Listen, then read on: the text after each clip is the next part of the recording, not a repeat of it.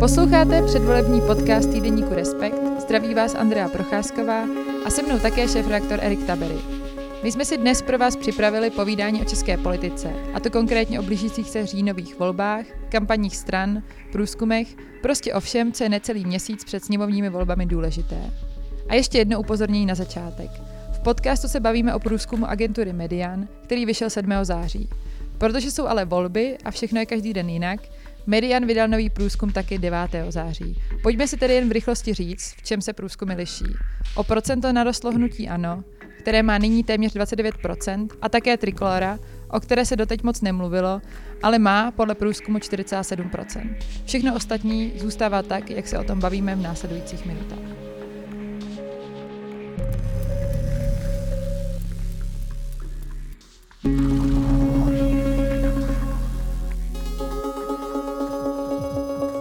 Ahoj Eriku, ještě jednou, jak se vlastně máš tady v tom předvolebním dění?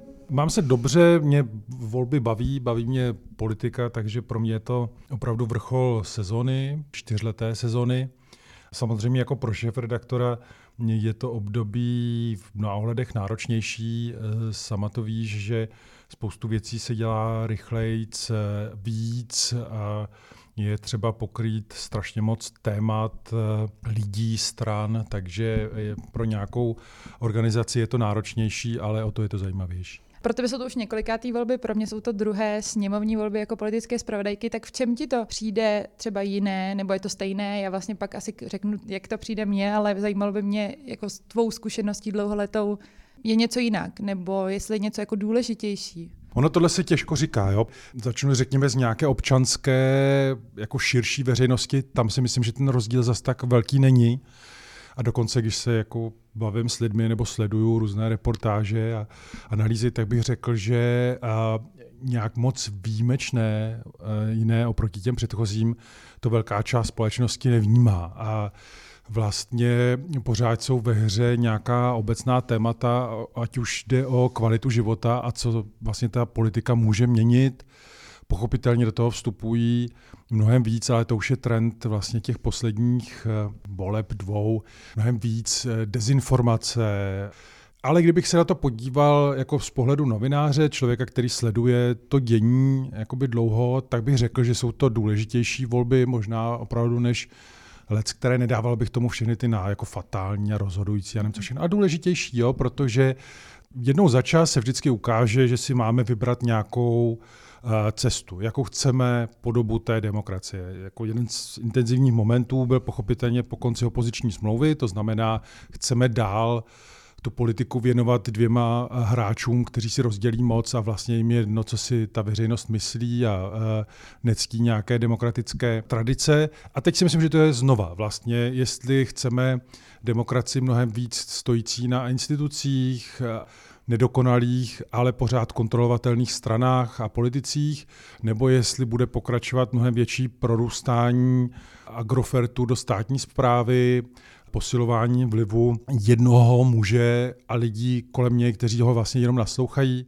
Já bych asi řekla, že je hodně na tom vidět, že to je po pandemii, ty volby, že do stran, vlastně většina z nich nejen kvůli financím, ale čekalo na poslední chvíli, kdy, včetně jako vládní strany hnutí ano, kdy začnou dělat kampaň. A myslím, že teď to září bude jako o to víc intenzivnější, protože toho času kampaňovat, lepit billboardy a podobně bylo mnohem méně kvůli tomu, že se na jaře řešil koronavirus. A druhá věc mi přijde, že ta mobilizační rétorika je teda slyšet jako od více subjektů, že to není jenom to SPD, teď hodně teda hnutí ano, o tom se taky budeme bavit, ale zároveň i ty opoziční bloky. Myslím, že koalice spolu také teď jede kampaň, která má jako možná nějak zobrazovat ten střed jako dobra a zla a takhle to přímo jako formulují.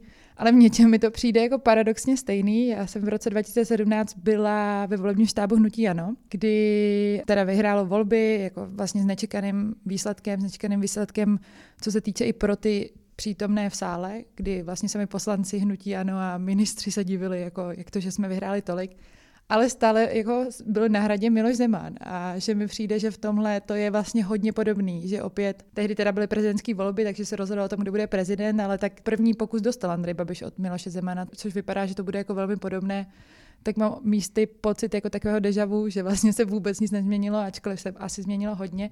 A k tomu půjdem teď, protože myslím, že to, co se změnilo, a to, co se trochu nezměnilo, ukazuje ten současný průzkum Medianu, který vyšel na začátku září, před pár dny.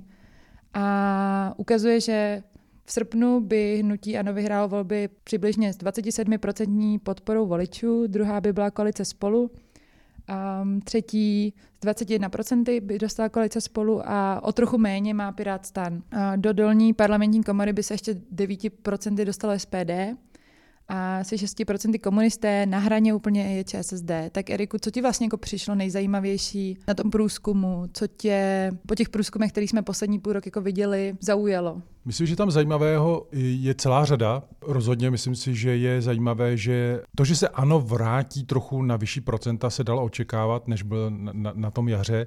A jsme to psali, protože tehdy uh, úplně tragicky nezvládala situaci kolem koronaviru a zároveň, jak už člověk dlouho tu politiku sleduje, tak ví, že ta paměť lidí je opravdu strašně krátká a chuť zapomínat je strašně velká. U některých témat, což je zajímavé, některé naopak jsou schopní vytáhnout, že v roce 93 se stalo, ale u těch jako podle mě podstatnějších ta hlava uh, funguje, jak někdy chceme. Takže v tomhle to se dalo čekat. Spíš byla vždycky otázka, jako jak vysoko půjdou a zároveň co ta opozice. U té opozice tam je Myslím, že z jejich pohledu musí být trochu znepokojivé, že oni se de facto jako už několik měsíců nehýbou. Myslím si, že pozoruhodné je i, že se nehýbou mezi sebou, eh, protože třeba ta interpretace, která by se zdála v tom veřejném prostoru v těch posledních týdnech, tak to, že bude spolu jako dramaticky nahoru a Piráti dramaticky dolů, a ono se to nestalo, oni mají pořád stejně.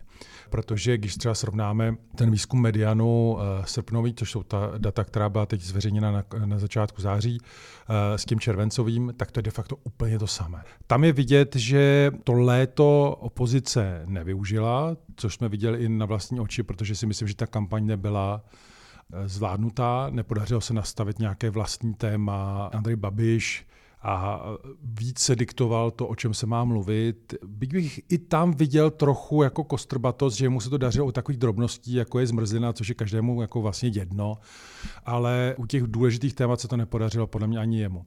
Nicméně ta opozice může to brát tak, že to je jako slibný základ pro to, co bude teď září, protože, jak si říkala, prostě teď začne opravdu ta horká fáze, nebo už začala horká fáze kampaně.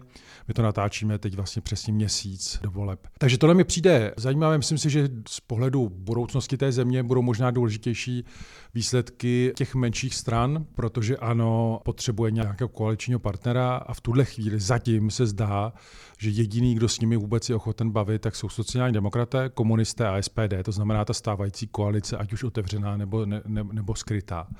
Kdyby se některý z těchto subjektů do té sněmovny nedostal, tak už to může být pro Andreje Babiše mnohem větší problém, i kdyby on získal třeba 30%, protože prostě bez těch partnerů to bude mít těžké. Podle toho průzkumu je těsně pod hranicí 5% sociální demokracie, ale tam je třeba říct, že to je statistická chyba, takže teoreticky nemůžeme vůbec mluvit, že tam není. Nicméně jako značí to nějaký problém. Eh, lehce poklesla přísaha, lehce narostlo SPD. Ta přísaha může být taky pro budoucnost jako v nějaké vlády důležitá. Zdálo se, že to je takový ten kůň, který vlastně nenápadně vyběhl prostě tryskem a může ty ostatní jakoby dohnat, což se pořád může stát, ale já bych tady připomněl, příběh eh, strany eh, Důchodci za životní jistoty, která v 90. letech měla, Velmi vtipná strana. měla kolem 10% eh, a potom se ta kampaň tak vyhrotila, že ti voliči se prostě překlonili k těm velkým stranám, protože nechtěli, aby propad jejich hlas, chtěli být s tím vítězem a e, pro tu mladší generaci tak do, do, doporučuji si vygooglovat e, jméno Kremlička Brouk a ze strany důchodci ze životní jistoty budete možná překvapení, co bylo všechno v české politice možné. My dneska budeme probírat téměř všechny jednotlivé strany, které teď tady padly, ale ještě k tomu průzkumu. Přísahu jsem nezmiňovala proto, protože podle mediánu se momentálně nedostane do sněmovny. ČSSD je přesně na hraně, ale jsou průzkumy, které dávají 3,5%, takže tam to rozhodně jako boj o přežití. Já jsem od roku 2018 psala o tom, že by se měly opoziční strany strany spojit, respektive všichni jim to radili, že to je dobrý recept, jak porazit Andreje Babiše. Vlastně jsem docela příjemně překvapena tím, že mají dohromady přes 40%. Dohromady ta koalice může ještě jít na dalších 7%, samozřejmě může ještě ztratit, ale vlastně to je jako pro mě překvapení, že obě takhle stabilně drží se okolo těch 20%. Jak si říkal, pokud se dostane jako méně než šest subjektů do té sněmovny, tak vlastně opozice tam bude mít, nebo současná, dejme tomu demokratická opozice, tam bude mít většinu. A Andrej Babiš nebude mít s kým skládat vládu a nemůže dostat důvěru, což mi přijde že je hodně důležité a že když se mluví o tom, že ty koalice možná nebyl dobrý nápad, tak otázkou je, jestli to funguje na voliče, ale co se týče toho přetlačování v tom povolení vyjednávání, mi přijde, že to je jako hodně důležité, že se dali dohromady a že to, že mají 20%, což se může zdát možná trochu málo, ale je to dvakrát 20%, tak nakonec jako může udělat tu 101 ve sněmovně. Kdybychom teď natáčeli v lednu, na začátku tohle roku, tak pro mě by to bylo docela nepředstavitelné, že by to takhle vlastně dopadlo, protože se hodně jako strašilo tím, že spousta voličů odejde a oni asi nějaké jako odešli, ale zároveň jako 20% v dnešní jako politice, kde Andrej Babiš měl v minulých volbách 30% a v ostatní okolo 16 maximálně, tak mi přijde, že to je vlastně, jako, že nakonec udělali asi dobře ty opoziční strany, že se spojily. Podle mě taky, má to samozřejmě nějaké limity, ale jako vraťme se opravdu pár měsíců zpátky. V Česku se zdálo téměř nepředstavitelné, že by se vytvořily dva uh, bloky spolupracujících stran, protože česká politika byla strašně dlouho komplikovaná tím, že každý chtěl být ten kapitán. Chápu a slyším to docela často uh, výhrady jako voličů, že jako jednu z těch stran bych si vybral, ale tu další jako nemůžu. Myslím si, že tohle ty volby asi budou chtít i po nějaký kompromis, ale tady je třeba říct, že ten velký kompromis udělali ty strany. My víme, jak, jak opravdu ta ješitnost tam funguje, to znamená už jenom se skládat eh, třeba kandidátku, kde nějaká regionální stranická hvězda se musí posunout na druhé, třetí nebo nějaké jiné místo. Ta nejistota samozřejmě roste, jestli se tam dostane. Tohle to se skládat eh, nebylo vůbec jednoduché. A z tohle hlediska obrovské, a nebojím se toho slova, jako ocenění, jako taktika a a vyjednávači si zaslouží Petr Fiala. Protože jako kdo sledoval ODS eh, eh, posledních 30 let, to není strana nastavená na spolupráci a dlouho nebyla. Petr Fiala podle mě správně si přečetl a vývoj preferencí ODS, které se prostě roky výrazně neměnily. Ono to jako lehce stoupalo, ale fakt jako by lehce. A ODS, kdyby šla sama, tak vůbec nehraje o premiéra České republiky. Takže to myslím, že se povedlo opravdu jako uh, velký kus práce. Navíc to trio podle mě na tu veřejnost působí uh, sympaticky. To, že jsou tam nějaké odlišné názory, tak to víme, ale prostě na tu veřejnost působí dobře. A podobně je to vlastně u Pirátů a u Stanu kde si myslím, že třeba je ta víc ta spolupráce paradoxně důležitá pro Piráty, byť jako hodně, hodně vedli ale tady se také mluvilo o tom, že to je jako vlastně jaká je to strana, že možná není konstruktivní a s kým bude spolupracovat a najednou uzavřou vlastně koalici se stanem, to znamená s jinou stranou. Nebylo tam žádné tření, vůbec žádné jako větší spory, vlastně to vyjednali celkem plynule. Takže jakoby z pohledu člověka, který to opravdu sleduje dlouho, tohle je počin. Právě vzhledem k tomu, jak máme tady v mnoha lidech jako vážnou situaci a silného Andreje Babiše, který má mnohem výhodnější výchozí podmínky, nejenom to, že je ve vládě, ale tu stranu vlastní, i finanční vlastní, nikdo mu neoponuje, má výborný marketingový tým, má média, takže z tohohle hlediska tomu čelit z klasických pozic malých rozdrobených stran podle mě nebylo možné. Vidím jednu chybu u těch opozičních stran a větší u spolu, že já tam vlastně nevidím téměř chuť oslovovat jiné voliče než to vlastní ortodoxní jádro, nebo potenciálně vzít uh, voliče Pirátům a stanu. Já si myslím, že tam má být ambice oslovovat váhající voliče od ANO, paradoxně možná i od ČSSD a tak dále. To znamená od lidí, kteří třeba v těch minulých průzkumech nebyli ochotní volit, podpořit některé z těch vládních stran, a přiklonili se tam možná jenom, že nevidí alternativu nebo něco podobného. S tím souhlasím, ono se ukazuje i to medianu, ale i třeba u průzkumu Kantaru, to, že třeba koalice spolu vůbec není schopná brát komukoliv jinému než koalici Pirstan. U koalice Pirstan je to trochu složitější, taky hodně berou koalici spolu, ale zároveň mám pocit, že oni tím, jak je ten stan hodně rozkročený, můžou brát trošku zklamaný voliče od ANO, který teda teď šli zpátky tomu Andreji Babišovi, ale třeba i od SPD, nebo klidně sociální demokracie, že tam je podle mě ten potenciál oslovat jako jiné voliče mnohem větší, ale myslím, že proto se teď drží na 20% a to, co jsme nezmínili a to, co je důležité zmínit, když se bavíme o průzkumu, měsíc před volbami, tak je to, že tam máme víc než 30% nerozhodných voličů, takže ty vlastně pak nakonec zamíchají těma kartama, pokud půjdou k volbám a koho budou volit. A je otázkou, kdo to vlastně je, což se nedá v těch průzkumů vyčíst, protože ve chvíli, kdy řeknete, že nejste rozhodnutý, tak oni vás tam nezaradí. To je, myslím, jako důležité připomínat, že to, jak dneska ty procenta vypadají, není vůbec konečná a že zároveň ta mobilizační atmosféra některých těch stran jako může strašně moc pomoct. Viděli jsme to v prezidentských volbách v druhém kole, kdy Miloš Zeman vlastně zmobilizoval strašně velkou část voličů a nakonec ty volby vyhrál asi o 150 tisíc hlasů nebo nějak takhle vážně o malou část. To je asi důležité. Myslím, že teď ty strany, všechny i ty koalice se snaží vymyslet, jak dostat aspoň kousek z těch 30% nebo kolik to teď je. Ta nerozhodnutá část je klíčová, to je jedna rovina. A pak je tam třeba říct, že i, ten, i tento výzkum ukázal stejně jako ostatní, že i ti, kteří deklarují, že někoho budou volit, tak naznačují v nemalém procentu, že se to může změnit. Všechny ty volební modely měří tu náladu teď. To není předvídání výsledků voleb. Pavel Ranocha z agentury Kantar říkal, že na jaře během té vlny koronaviru strašně moc lidí mladých bylo přesvědčeno, že půjde volit, protože zjistili, že ty opatření, které jsou dány ve Strakovce, se jich dotýkají a že vlastně jim by mělo záležet na tom, kdo sedí ve vládě a v poslanecké sněmovně.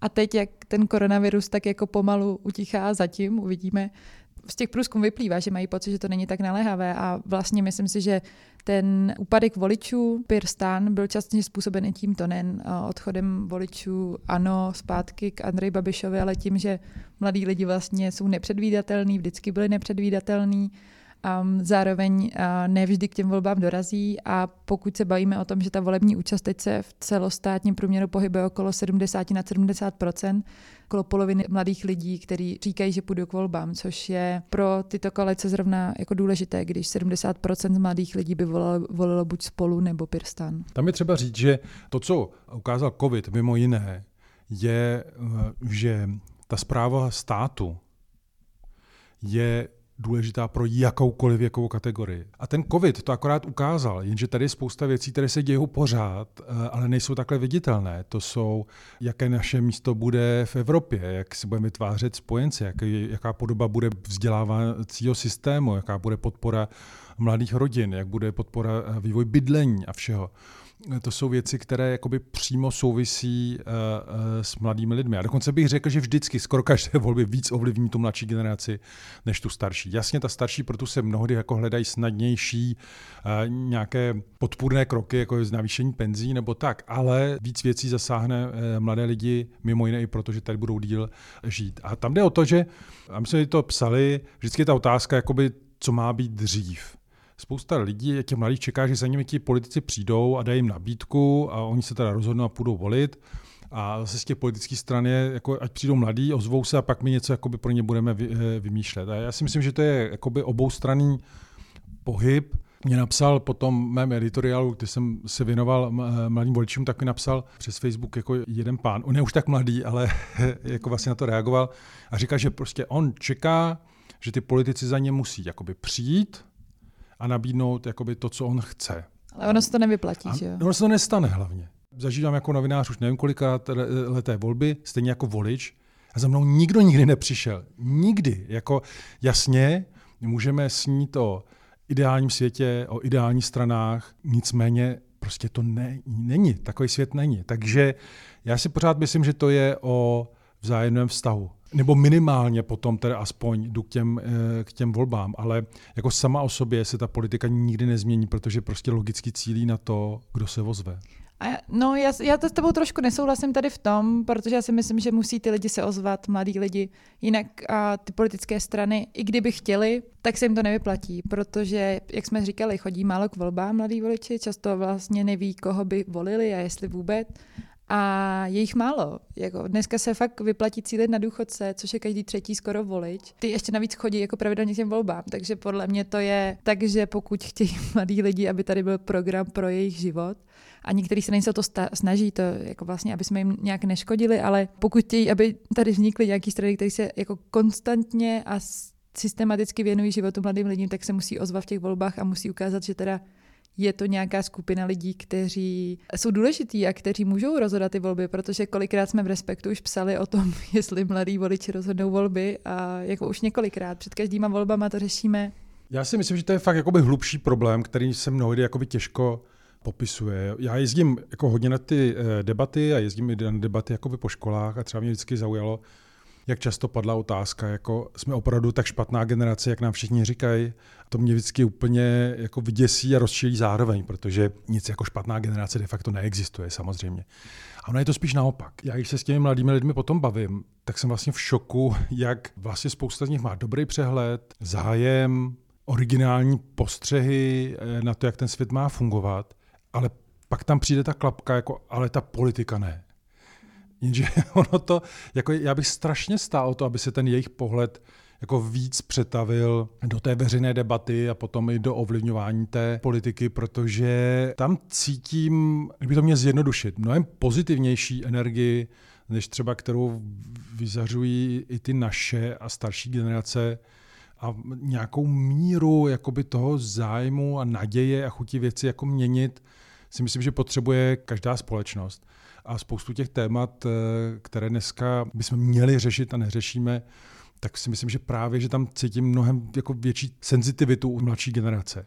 A já si právě říkám, jestli to není tak, že vlastně mm, ten způsob i té veřejné debaty, ať už i vyslovený argumenty nebo nevyslovený, jenom jako pocit, že to je snaha ty lidi, ty mladí lidi jako udržet doma. Eh, nezajímejte se, my vás nechceme slyšet, nejdřív se něco naučte a pak mluvte, co nám do toho kecáte, já jsem něco dokázal a tak dále.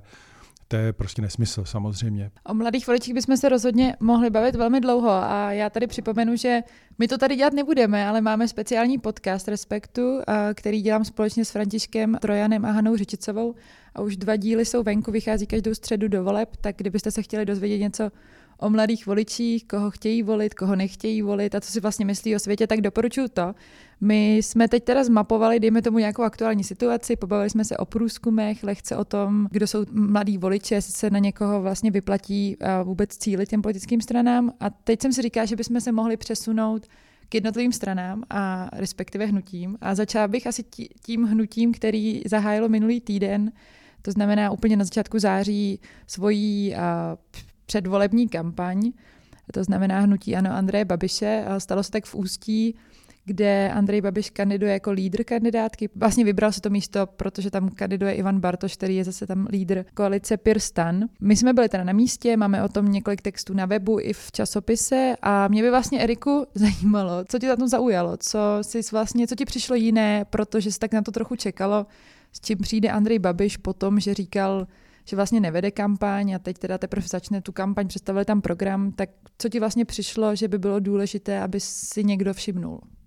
Já bych možná překvapivě začal nejdřív detailem. Mě zaujaly ty zaťaté pěsti, které tam měly během té kampaně mají to vlastně na některých těch billboardech. No to asi má jakoby souviset i s tím jako do roztrhání těla, budeme za vás bojovat. Já jsem vždycky cítil jakoby nervozitu uh, z těchto těch siláckých a to je jako doslova projevů v rámci té kampaně, protože si myslím, že ten veřejný prostor je strašně agresivní už sám o sobě a tady to ještě jako zbuzuje, když to jakoby přeženu, jo, že ta opozice zaslouží pěstí. Jo. My, my se prostě budeme jako uh, fakt s nima tlouct. A myslím si, že to jako podporuje ten narrativ Andreje Babiše v tom vlastně jako nepřátelství a rozdělování té společnosti, vytváření jako pocitu, vlastně oni vám něco chtějí ukrást, my to musíme eh, jakoby zastavit i za cenu, já nevím, sebeobětování, což je samozřejmě strašně jako komický. Jinak vlastně si myslím, že na tom není zajímavé vůbec nic. Programově všechno se dalo čekat, rozdávání peněz bez eh, ohledu na jakoukoliv realitu, eh, snaha se soustředit se víceméně jenom na eh, starší generace, což jenom zdůraznuju, to vůbec není špatné. Ty starší generace to, to, to nemá zaznít, jako že se jim nemá věnovat pozornost, nebo že jsou nějaký špatní, nebo něco tak. Vůbec ne.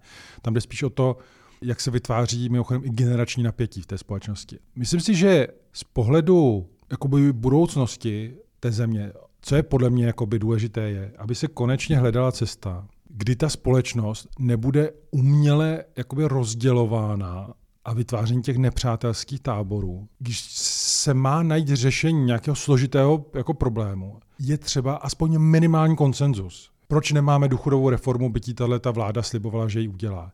No, protože se není ochotná s nikým vůbec ani potkat. A ta veřejnost si podle mě má jakoby uvědomovat, že ten, kdo jako tvrdí, že bude bojovat a nechce s, ním, s někým hledat spolupráci a tak dále, tak de facto odmítá řešení problému těch lidí.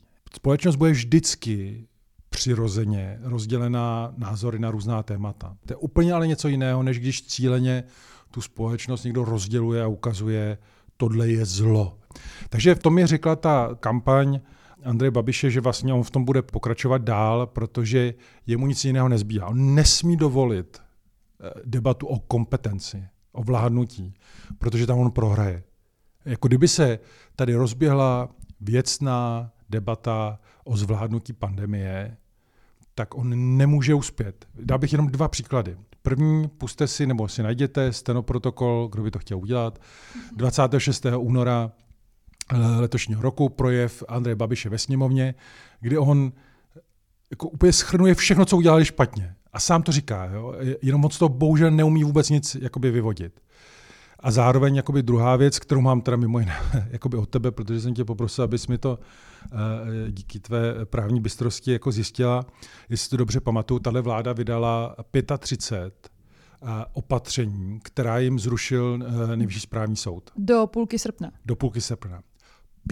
35 rozhodnutí, které jsou podle soudu neplatná, protože porušují prostě buď to zákony, něčí práva a tak dále. To je přeci úplně nebývalý projev neschopnosti vládnout. To je ten chaos, co tady lidé říkali, že neví, co platí a proč to platí a kdo jim pomůže a kdo jim nepomůže a proč jsou na to sami. Hmm. To nebyl nějaký vyšší duch, který tady škodil. To byla chybná rozhodnutí vlády. To se všechno dá změřit. To není pocit jednoho komentátora nebo názor někoho. Podívejme se na rozhodnutí, na nálezy nejvyššího kontrolního úřadu, který ukázal, kolik peněz tady bylo nehospodárně eh, eh, vydáno a jak málo peněz bylo potom poskytnuto lidem, kteří díky eh, té pandemii ekonomicky strádali. Tohle je podle mě to, co eh, Andrej Babiš nikdy ne, nesmí dopustit z jeho pohledu, aby se o tom mluvilo. Proto on vytváří pořád toho nepřítele, před kterým musí svoje voliče chránit. A dvě technické poznámky, stejno protokol najdete na psp.cz, stačí si to vyhledat a k těm opatřením tam šlo o to, že to nebylo za celou dobu pandemie, ale jenom od února a byly to opatření, které upravovaly to, jak tady s tím covidem budeme žít a bylo to vlastně po roce fungování a to vlastně nejvyšší správní soud tak trochu říkal, už je docela nejvyšší čas na to, abyste si ten zákon, který jste si sami napsali, vlastně uměli dodržovat.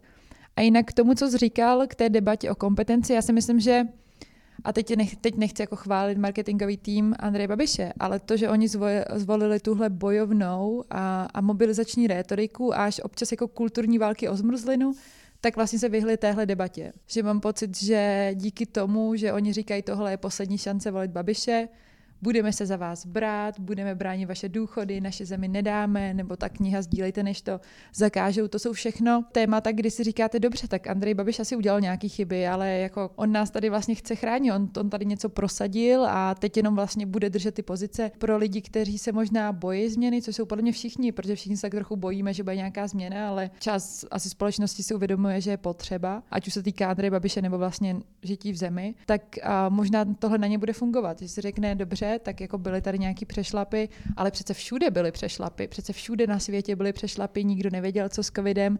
Tady tou rétorikou podle mě se velmi dobře uh, dá zakrýt, že se nemůže vést racionální debata teda o tom, co se pokazilo a co ne. A druhá věc je, že mi přišlo jako pozoruhodné nebo něco, co je důležité si všimnout, jak Andrej Babiš mluví o koalicích. A on je maluje jako podvod na voličích, jako že se dohodly strany, které spolu nemají 100% názorovou schodu a proto přece jediný, co chtějí, je vzít vaše hlasy a pak si s nimi dělat, co chtějí. A že to je vlastně jako účelové, což do určité míry je účelové, protože chtějí porazit Andreje Babiše, ale že to je podvod na voličích, mně to přišlo vlastně až silná slova. A teď má nějaký propagační video Andrej Babiš, kde jako mluví o nějakých zelených neomarxistech z Evropské unie a vlastně ta rétorika je pro mě vlastně hodně překvapivá z pozice premiéra, kde je od roku 2017. Každá negativní kampaň někdy narazí na nějaký limit. a narazí na něj, zejména pokud je po, po vládnutí. Kdyby začal tam od konce, kdy ty si zmiňovala ten jeho narrativ s těmi neomarxisty a tak dále, on má jednu velkou výhodu, kterou paradoxně mu hodně zesilují a pomáhají média, která i vznikala jako antibabišovská nebo tak. Ten narrativ hrozí tu zelený mužíci, já nevím co, kteří, kteří vám budou všechno zakazovat, diktát Evropy a tak dále. To je dneska skoro mediální mainstream. Jemu paradoxně pomáhají i média, která si nepřejí, aby pokračoval, nebo doufujeme, že nebo se aspoň to říkají, že nechtějí, aby pokračoval. Takže on má mnohem větší zásah toho, co chce říkat. Kdyby tohle nebylo, tak se to uh, celkem brzo vyčerpá. Já bych dal příklad. Jo. Když, byl, když byly volby v roce 2002, ODS a částečně ČSSD, ale ta ČSSD potom uh, za Vladimíra Špidly z toho ustoupila, rozjela takovou tu kampaň proti Evropě a Německo a už jsou čekají na hranicích a zabaví vám všechny chalupy a vlastně vás tady snědí skoro a, a taková, bych řekl, na z první takových hodně velkých jako antikampaní směřující vůči té společnosti a tak dále. Nicméně tehdy jako velká část médií to demaskovala jako eh, hloupost, byl tady ještě tehdy i jiný prezident, takže jako vytvářet tenhle ten narrativ bylo těžké a ODS to nakonec prostě nepomohlo. A proto i potom od, od tohle způsobu naštěstí jakoby ustoupila. Andrej Babiš může hrát tuhle tu negativní kampaň, protože v té společnosti má mnohem širší zázemí právě i v těch médiích. Těch, kteří by říkali něco jiného, je vlastně v tom veřejném prostoru strašně málo. Teď je otázka, nakolik tohleto zesílení té jeho agendy mu pomůže, anebo jestli ta opozice, ty myslím oba ty bloky, najdou tón debaty, která buď to nějakou pozitivní linkou, nebo právě debatou o kompetenci dokáže tohleto přehlušit. Pokud bude chtít opozice uspět, to znamená mít ambici růst, nezůstat jenom na 20% každý z těch bloků, tak bude muset tohleto právě najít. A nebudou to mít jednoduché právě protože de facto i ta média, která jakoby vlastně jim možná přejí úspěch, tak jim v tuhle tu, tu situaci uh, uh, stěžují. A jinak souhlasím, ta retorika je opravdu často zahranou, přináší nějaká i hlubší rizika, ale je třeba tady zase jako na druhou stranu přiznat, že to je trend, který vidíme všude ve světě. Já doporučuji si asi projet uh, sociální sítě Andreje Babiše, mě tam přijde na tom nejvíc. Čeho jsem si všimla a co jsem si říkala, že je důležité zmínit, že on tam má schůzku se Sebastianem Kurcem nebo s nějakým německým velvyslancem a za to má video, kde mluví o volebních, uh, předvolebních koalicích a o soutěži uh, politických stran jako o podvodu na voličích nebo že bude bránit suverenitu České republiky před Evropskou unii, před zelenými neomarxisty nebo marxisty, já vlastně nevím, co tam přesně používá. Ta debata nebo ta, ten způsob té komunikace mi vlastně přišel takový zarážející od premiéra, protože on tuhle pozici v roce 2017 neměl. Oni tehdy jeli tu kampaň, pokud se nepletu, tak to byly ty smajlíci, a bylo to heslo hlavně neblábolit, s tím, že budou pokračovat v těch svých plánech, které začaly. A vlastně jsem nějak asi možná naivně doufala, že ta premiérská funkce do určité míry spolu nese i nějaký způsob komunikace a že se třeba pojede ve veřejném prostoru nějaká jako rétorika, ale třeba ne tolik, že to je vlastně hodně vidět. Andrej Babiš se bojí. To víme jako velice dobře.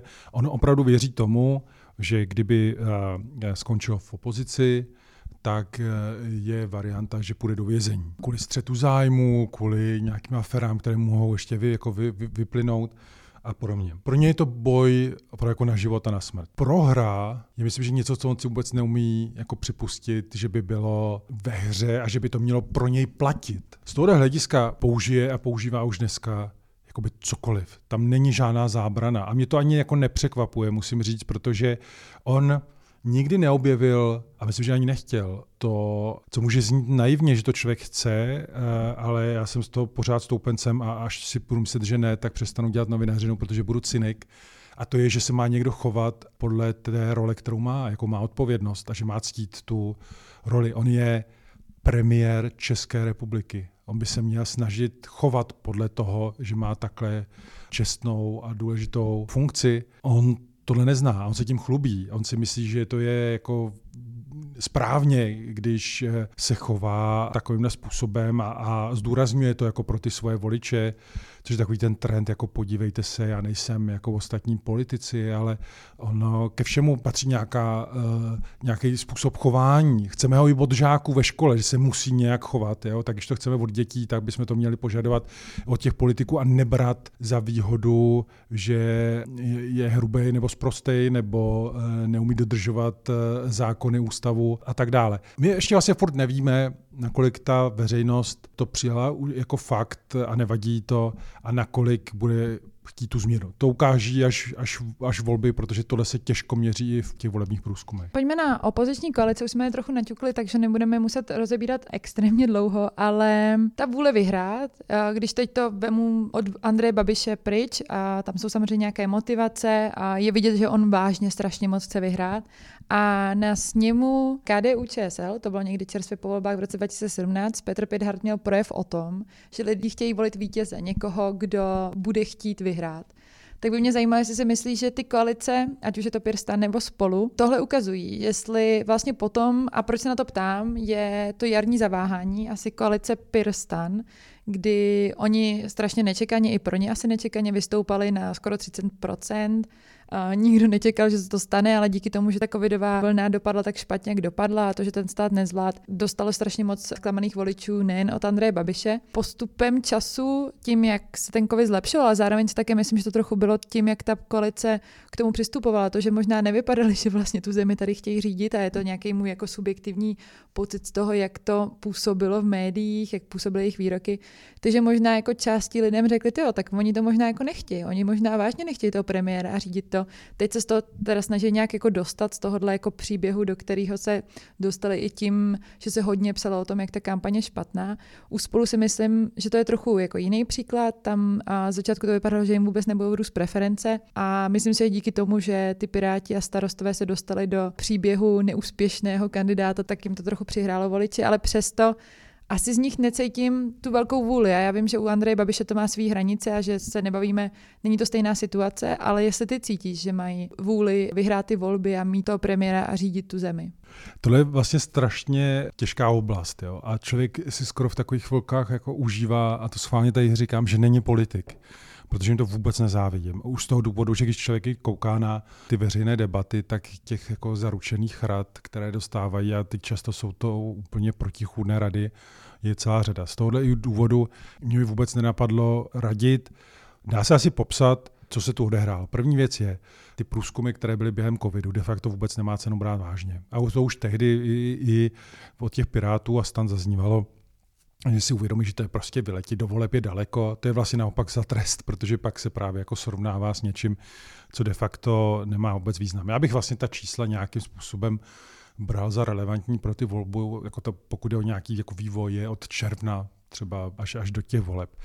Piráti se stanem udělali chyby a to můžeme říct i proto, že to sami vlastně jakoby přiznávali a, a i názory těch odborníků se shodovali ve formě těch některých akcentů té kampaně. Zejména to byly takové ty obrázky, kde byli vyfoceni ti jednotliví politici a k tomu byl nějaký text nebo, nebo něco takového. Si myslím, že se ukázalo, že pocenili tu kampaň, že si měli najít jako nějaké větší, výraznější kreativce a zároveň jako kdo by je trochu brzdil od toho, že když je tam kandidát na ministra spravedlnosti, jak někoho chytá lasem, takže to může zbuzovat prostě spíš obavy, než jako vtipnou kampaň. U spolu tam bych zopakoval to, že mi přišla, že nehledají cestu vlastně mimo svoje pevné jádro. Pokud jim vyšlo z průzkumu, že nikoho dalšího oslovit nemůžou, tak je to správná strategie. Tam já do tohohle nevidím.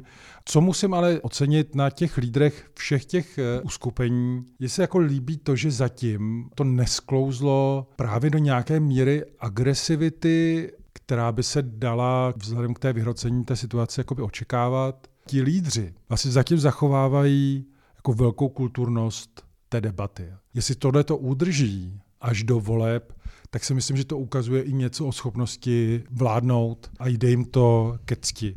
Vedle toho, ale, a to už jsme taky jakoby naťukli, si myslím, že by měli víc, a očekáváme, že se to stane, jakoby vtáhnout do toho debatu o kompetentnosti Andreje Babiše.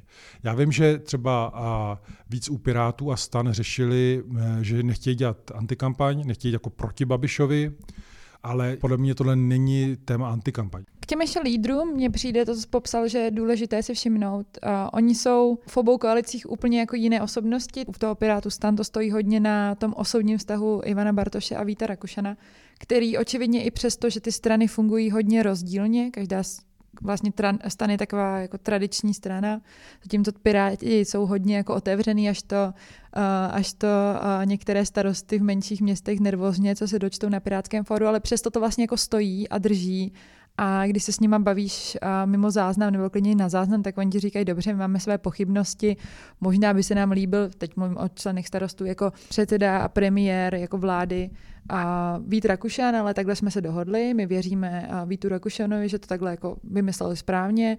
Vlastně nemáme ani velký problém s Ivanem Bartošem, jen říkáme, že kdybychom si měli vybrat, tak asi vybereme takhle. Ale pořád tam zdůrazní to, že jako mají důvěru. I uvnitř vlastně Pirátské strany, kdy se občas mluví o tom, že se mají odvolávat měsíc před volbama místo předsedové strany a podobně od lidí, kteří vlastně nejsou v tom vedení, tak stejně vlastně pak tomu dodávají, no ale my věříme těm lídrům. U spolu mám také pocit, že vlastně se jim daří, je to jejich strategie, oni chtěli vybudovat tu společnou značku a ty tři na vrcholu vážně fungují jako společná značka, že to není moc jako o TOP 09 nebo Lidovcích nebo ODS, možná ODS je to trochu víc, ale protože to je nejsilnější subjekt, a že oni, jak mají obě koalice jinou strategii, že to je zajímavé pozorovat, že oboje nějakým způsobem vlastně docela uspívá. Jako uvidíme, jaký budou ty výsledky. Ono je to totiž jakoby dobrá kombinace. Jo. U Pirátů a stan. Ivan Bartoš si pořád zachovává to, že působí ze všech těch politiků jako nejvíc člověk, který ho potkáte eh, ráno v metru. Můžete si s ním popovídat, je to vlastně jako normální člověk, byť to slovo jakoby nesnáším. Což samozřejmě vyvolává nějaký limit, dredy, nosí kraťasy a tak dále, nakolik to může působit nepremiérsky. Nicméně má v sobě tuhle tu obyčejnost, která může na část voličů fungovat, zejména třeba na tu uh, mladší. Vít Rakušan, úspěšný starosta, víc takový jako formálnější, víc padne do toho obleku a zároveň opravdu působí jak uh, téměř bratři a, a spolupráce většinou vždycky zbuzuje jako dobrý pocit, jo? Že, že něco tam funguje. U toho spolu tam to eh, trochu nadsázkou působí, já jsem to možná někdy i říkal v nějakém našem podcastu, že to působí jako táta a, a, a kolem sebe má, nevím, nechci říct děti, ale řekněme tak aspoň nějaké mladší bratrance nebo něco takového. Petr Fiala, který si hodně zakládá na tom, právě tom premiérském obrazu. Jo. To jsou i ty takové, to, jak se tomu někdo směje, když říká, že si snad i doma vaří občas saku, což působí úsměvně. Nebo maluje. Nebo, ale je to vlastně taková ta snaha ukázat, já jsem prostě důstojný za každých jako okolností, proto si mě můžete představit jako premiéra a zachovává v tomto nějakou jakoby širší rozměr toho politika. Vedle toho jim strašně pomáhá, že prostě eh, šéf lidovců Jurečka se jako nebývale chytil myslím, že i během té kampaně opravdu, že vyrostl, má dár říkat věci jako jednoduše a je to vidět i během té kampaně, že se to užívá a mají, myslím, že i velké štěstí, že tam mají paní Adamovou Pekarovou, která ten ženský element eh, prostě v politice chybí. Ona ho má jakoby logicky, působí i generačně jako mladší, byť mezi ní a panem Jurečkou jako velký věkový rozdíl není a vnáší do toho i nějaký trochu liberálnější tohon, protože jinak je to jako vlastně velmi silně konzervativní koalice. Takže jako ta kombinace se jim opravdu vydařila. Což víme, že vlastně v těch kampaních je strašně důležitý faktor. Uh, úplně to nejhorší je, když se začnou jakoby hádat, je tam nějaká třenice, tak to se už zase zdá, Ježíš Maria, tak to bude zase, oni se hned rozpadnou a tak dále. Tam je vidět, že oni si tohleto uvědomují oba ty bloky, pracují na tom, zároveň se zdá, že do sebe úplně příliš jakoby nerijou mezi s těmi bloky, a když už, tak to dělají sofistikovaně jako Petr Fiala, který neopomene v žádném rozhovoru zdůraznit, Piráti jsou levice, protože čeští voliči nechtějí volit levici ve většině, tak doufají, že půjdou spolu. Uvidíme, jak se mu to podaří, protože Piráti levice nejsou, ale kdyby se jim to podařilo takhle zarámovat, tak se to teoreticky podařit může. A taky ta dezinformační kampaň, která se na ty Piráty především, ne na ty starosty, ale hodně rozjela právě, kdy měli ty hodně procent, kdy měli ty procenta na jaře. Piráti zažívají útok, který já v jistém ohledu vlastně nepamatuju. Jo? Když se sečteme od posledního útoku velice ostrého prezidenta, eh, když vezmeme ty různé troly, když vezmeme pro ruské weby, když vezmeme ty konzervativnější, ty, které mají blíž ODS, ať už to Echo, eh, Reflex eh, a tak dále, když vezmeme i tu opozici a vezmeme Andreje Babiše, tak je to vidět. Opravdu velká síla vlastně toho útoku. I proto vás celkem sympatické, že taková ta nějaká rozvaha klidná, jako ne, neprožívat to, zatím se u těch Pirátů drží, uvidíme, jak to bude, ale jako není to jednoduché. Já jsem si to uvědomil, když jsem viděl třeba, myslím, že to bylo v Reflexu, když byla ta debata, která byla na primě, kde byl i Ivan Bartoš a Andrej Babiš a tak dále, tak tam vyšel komentář bezprostředně po té debatě, že Ivan Bartoš skončil. A on vyhrál tu anketu. A když vezmeme hlasování vlastně té veřejnosti, tak ji vyhrál. Což nemusí nic znamenat, ankety nejsou relevantní. Jo? Nicméně v tom textu bylo, že mu nikdo nemohl rozumět, tak minimálně evidentně část těch lidí mu rozumí. A když o někom napíšete po debatě, že skončil, tak víte, že to není popis reality, ale touha, přání. Ale ono to samozřejmě zaznívá i vůči ostatním. Ta Babišova média, pochopitelně třeba ten Express, to je takový ten bulvár Babišů, Kościół tak ten jede hodně politiku, tak ten zase jako občas úplně nesmyslně zarije do Petra Fialy, třeba proč jako utek z této debaty CNN Prima News, že tam nebyl.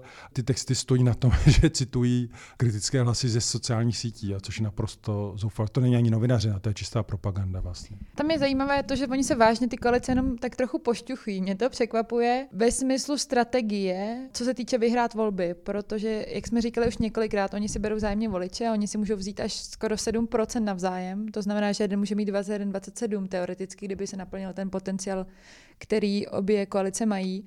Takže hrají o to, kdo bude ta silnější.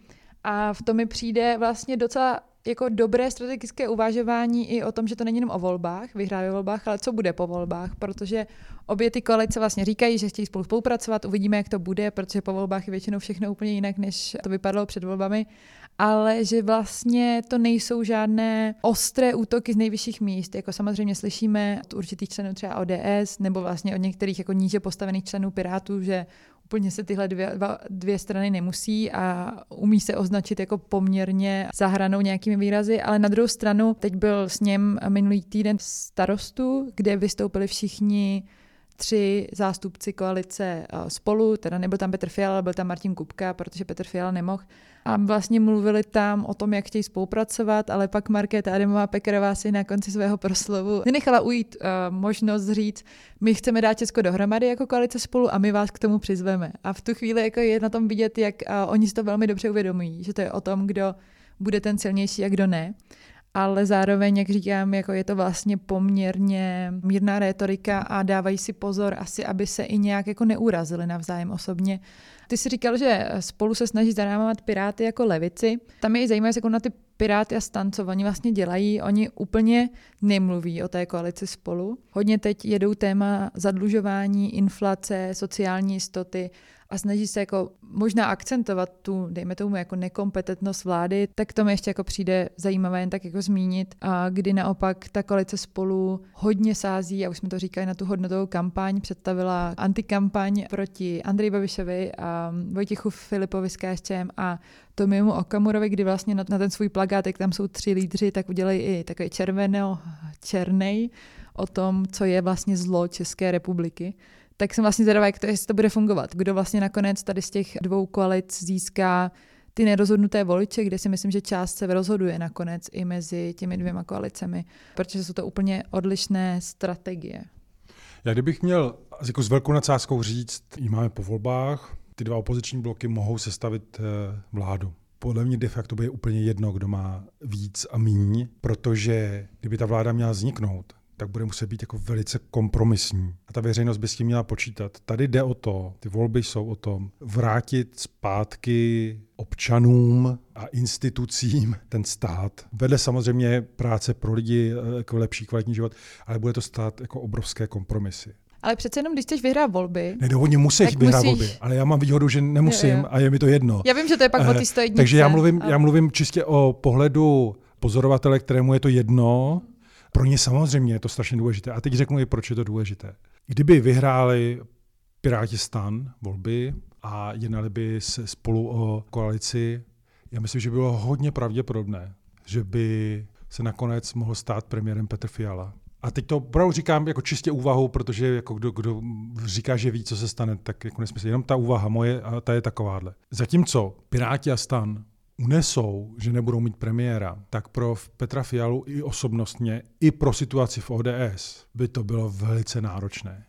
To znamená, pokud Piráti a stanci budou chtít říct, že Piráti tu vládu měli stabilní, aby na jaře nikdo v ODS nenavrhl odvolání Petra Fialy, tak eh, by pro ně bylo výhodnější mít jeho jako předsedu vlády. Bylo by to asi poprvé, myslím, že poprvé, kdyby se vítězná strana dobrovolně jakoby vzdala eh, šéfa vlády, mohli by za to chtít víc míst ve vládě, nebo já nevím, nebo hmm. nějaké programové ústupky. Po volbách začíná všechno od nuly. Co se bude dít po volbách, to ještě určitě taky na dlouho. Říkala jsem si, že nám dejte, když tak vědět, jestli by vás to zajímalo, že by se těsně před volbami dalo něco takového a natočit a rozebrat, protože těch variant je hodně. Mluví se o tom, že Andrej Babiš by nemusel být premiér, že vlastně tady je nějaká jako chuť hnutí ano postavit vládu případně s ODS, což Petr Fiala zatím odmítá, ale někteří členové ODS, jako hejtman uh, Martin Kuba nebo uh, Ivo Vondrák, to je také hejtman Moravskoslezského kraje, nebo Aleksandr Vondra, europoslanec ODS, vlastně říkají, že by to úplně nebylo špatné. Já vlastně sama nevím, jak to číst, jestli to je nějaká strategie hnutí ano, s tím, že si vybrala tři lidi nebo čtyři lidi, kteří vlastně říkají nahlas, že by se jim to vlastně líbilo, protože Piráti jsou někdo, s kým nechtějí mít nic společného, anebo to je ve skutečně, jako skutečná touha velké části ODS, kromě teda Petra Fialy. A doteďka vlastně sama nejsem schopná říct, kde je ta víc jako pravda, jestli to je strategie hnutí ano, anebo to je vážně jako něco, co se může reálně stát a to asi teda uvidíme. Rozhodně je strategie, ano, jako ideálně vytáhnout ODS, protože by to byl pro ně jako blízký partner, si myslím, a zároveň věří, že by se s nimi jako do, dohodli. A možná by to byl jediný možný partner, to jako uvidíme. Já myslím, že Petr Fiala to opravdu myslí vážně, že s, ano nechce. Myslím si, že velká část eh, ODS nechce já čtu ty aktéry, kteří to, kteří to nějak nenápadně jako spochybňují, takže to je investice do své potenciální budoucnosti. Jo. Příprava pro uh, možný vlastní růst a silnější pozici, být tím já jsem jakoby varoval, já jsem připravoval, ale je tohle těžká situace jako i pro pozorovatele. Já si myslím, že se to nesmí podceňovat, ale ani přeceňovat, protože víme, jak funguje ten veřejný prostor. Když se to bude jako furt uh, jako mm, spochybňovat Petr Fiala, tak se tím vytváří trochu realita. Jo? Uh, zároveň, uh, ale nesmíte jako projevit úplnou naivitu, protože ta zkušenost minulosti nás samozřejmě učí, že se to jako mnohokrát stalo. A to je kouzlo i děs politiky, že tam je velká míra nepředvídatelnosti, neurčitosti a člověk musí hodnotit ty jednotlivé aktéry podle nějakého chování a k tomu přistupovat. A samozřejmě si může spousta lidí říct, že nebude volit ODS, protože se stejně s nimi dohodne. Nicméně, myslím si, že úplně stejně relevantně je tady říct, že se nikdy nedohodnou. Jo? Ano. Takže v tomhle tom jenom chci zdůraznit, že to je téměř jako neuchopitelné, protože jako nejsme věštci a hmm. neměli bychom někoho jako poškozovat takhle automaticky dopředu. Jo, jo, je určitě zajímavé jako mít obě varianty otevřené. Možná, když si koukneme velmi krátce na ty menší strany, které důležité, co se týče jako výsledkové volbách nejsou, ale budou důležité pro to povolební a vyjednávání, tak ČSSD tak trochu bojuje o svůj život, o svůj holý život, jak jsme s editorem Ivanem Lamperem chvilku debatovali, se nenazvat uh, otvírá, který jsme o tom psali. A oni vlastně vsadili na Janu Maláčovou ve smyslu to, že ona bude ta hlavní tvář volební kampaně, že jim udělá snad nějaký jako procento navíc v Praze a mohla by případně ČSSD se dostat do té poslanecké sněmovny. Pak tady máme SPD, kdy vlastně myslím, že Tomi Okamurovi teď tak jako jemně stagnuje díky tomu, že ten covid teď už jako není, pro ně to byl hlavní téma, ale zároveň mu to berou menší a radikálnější strany, jako je Volný blok. Pak jsou tady, přesně už si zmiňoval přísahu Roberta Šlachty, ta teď se také pořád točí okolo 5%, tak je tam něco jako zajímavého, co by jsme neměli minout? No tak pochopitelně, jako z mého pohledu úplně nejzajímavější otázka ČSSD a do budoucna jako otázka levice. I člověk, který e, e, není nalevo, tak ho musí zajímat, eh, jak tento prod bude reprezentován. A já myslím, že ta sázka Jana Hamáčka na ultrakonzervativního levicového voliče je podle mě chybná. Že to je strana, která má být jako širším způsobem rozkročená. Já jsem to trochu viděl i v tom, eh, když jsem právě se ptal těch eh, mladých váhajících voličů, proč teda jakoby váhají. Ano, velká část mi psala, že by nikdy nevolili nic, co je levicového. Nicméně byla tam i nezanedbatelná část, která právě psala, hele, já jsem prostě levicový liberál a u těch mladších lidí je to víc jako progresivní, to znamená víc takový ten, řekněme, do nějakých eh, hodnotových témat a podporu menšin a, a, a všeho. Nechci to teď jako úplně zdrcávat do jedné věty. A ti říkali, no ale my vůbec nemáme jako koho volit. A mají pravdu, oni nemají koho volit, protože sociální demokracie jako dokonce asi otevřeně říká, že o ně nestojí, že nechce tenhle ten eh, druh lidí reprezentovat. Proto ta sázka si myslím, že teď vytáhnout tradiční konzervativní levicová témata nemusí fungovat, protože ČSSD prostě doteďka vládla. To znamená paradoxně cokoliv oni řeknou, že by se mělo udělat, tak na to je jako vždycky proti, jako prostě to teda neudělali, proč to nebylo. Oni mají nějaké argumenty, nicméně prostě ta, to vy, vy, vysí ve vzduchu, cítím, že oni jakoby hodně přidávají na tom slovníku, více a více to posouvá do toho populismu, někdy až zahranou, když tady jako varují před prostě cizinci, kteří tady jako berou práci a nevím co všechno. Nevím, jestli to jako bude fungovat. Uvidíme. Mně přijde, že tohle, co oni teď rozehráli, tak de facto ti lidé, potenciální voliči, vidí v ano. Neříkám, že to vidí správně, ale vidí to v ano. Takže eh, ČSSD se klidně může stát, že paradoxně tou svojí kampaní spíš posílí ano, než eh, sebe sama. Ale kdybych měl schrnout jako to, co dělali a co předváděl Jan Hamáček eh, během kauzy Vrbětice a tak dále, tak ta strana je zralá na to, aby se ocitla mimo parlament. Já právě nevím, a to, co jsi říkal, jestli ta strategie, že podle tebe spíš nebude fungovat. Já si vlastně nejsem jistá, protože já pozoruju tu ČSSD a to dění uvnitř dlouhodobě. Tam se stále a budu asi do budoucna, pokud ta strana nějak jako přežije a bude aspoň nějak politicky významnější, tak se tam perou ten liberálnější proud, který uh, reprezentuje Martin Netolický, hejtman Pardubického kraje, nebo Jiří Dinsbír, bývalý senátor a bývalý ministr. A s tím jako hodně konzervativním, který dneska teda uh, hlásá vedení ČSSD, které paradoxně podle mě bych nezařadila úplně jenom do toho konzervativního, ale oni na to sadili, protože mají pocit, že to je to poslední, co můžou udělat, aby překonali tu hranici. Oni to vnímají. No nejenom, ale Jan Hamáček ví, že zástupci tohle proudu jsou ti jediní, kteří ho podrží, ať už udělá úplně cokoliv. A, a, to, je... a to je, myslím, to, co oni si spočítali, že oni potřebují dostat své jádro, který je teď okolo 4% maximálně a někoho navíc. A někoho navíc sází právě, že ta Jana Maláčová v Praze, kde snad tady Anu, který tady není hodně populární, ukradnou nějaký voliče právě díky tomu, že Jana Maláčová říká odměňování za práci, kvalitní bydlení, zdravotní péče, jak říká Michal Šmarda, který eh, teď kandiduje, myslím, jako dvojka, teď nevím, myslím, že na Vysočině, tak on říká, že strategie nezabývat se složitějšími a komplikovanými tématy, které by mohly jako vyvolat nějaký rozpory, jo? jako typicky takový ty politiky, které máme pocit, že by strany měly řešit, jako je zavedení eura, jak má vypadat zahraniční politika, řešení klimatu nebo práva sexuálních menšin. Takže oni podle mě nasadili takový ten nejnižší proud toho, kam teda jako budeme směřovat svoji energii. Jenže, jenže tenhle ten proud podle mě, oni už mají roky jako já si vůbec nespojuju sociální demokracii s bojem za práva homosexuálů nebo klima, jako vůbec. Teď to, to ani, to je právě otázka, co nazýváme liberálním proudem v ČSSD. A to, ten rozdíl mezi nimi je, mezi nimi je možná víc jako ve vztahu k politice a, a že má být trochu otevřenější, ne tak dogmatická, nespolupracovat eh, tolik s Babišem, že jsou tam nějaké, jako, řekněme, spíš hodnoty ve vztahu k té demokracii, než jako k menšinám nebo tak. Jo. Jako taková ta progresivní levice, řekněme aspoň ale zelení na, v Německu, tak to tady pro nikdo, a řekl bych nikdy, nereprezentoval a nenabízel v tom a, politickém proudu. Je to mimo jiné i proto, že se zdá, že okruh těchto lidí a těchto voličů je v Česku zatím strašně malý. A ono se občas vtipkuje, že poznáte všechny na Facebooku v jedné debatě a, a víc jich tady není. A kdybychom se koukali na to, jak se ty strany chovají nebo jak jdou ty voličské proudy, tak to asi tak je. To je možná to, co se změní. A možná paradoxně, ale teď jako znova, jako spíš tohle jako do debaty, možná ČSSD musí jako vypadnout a teoreticky možná skončit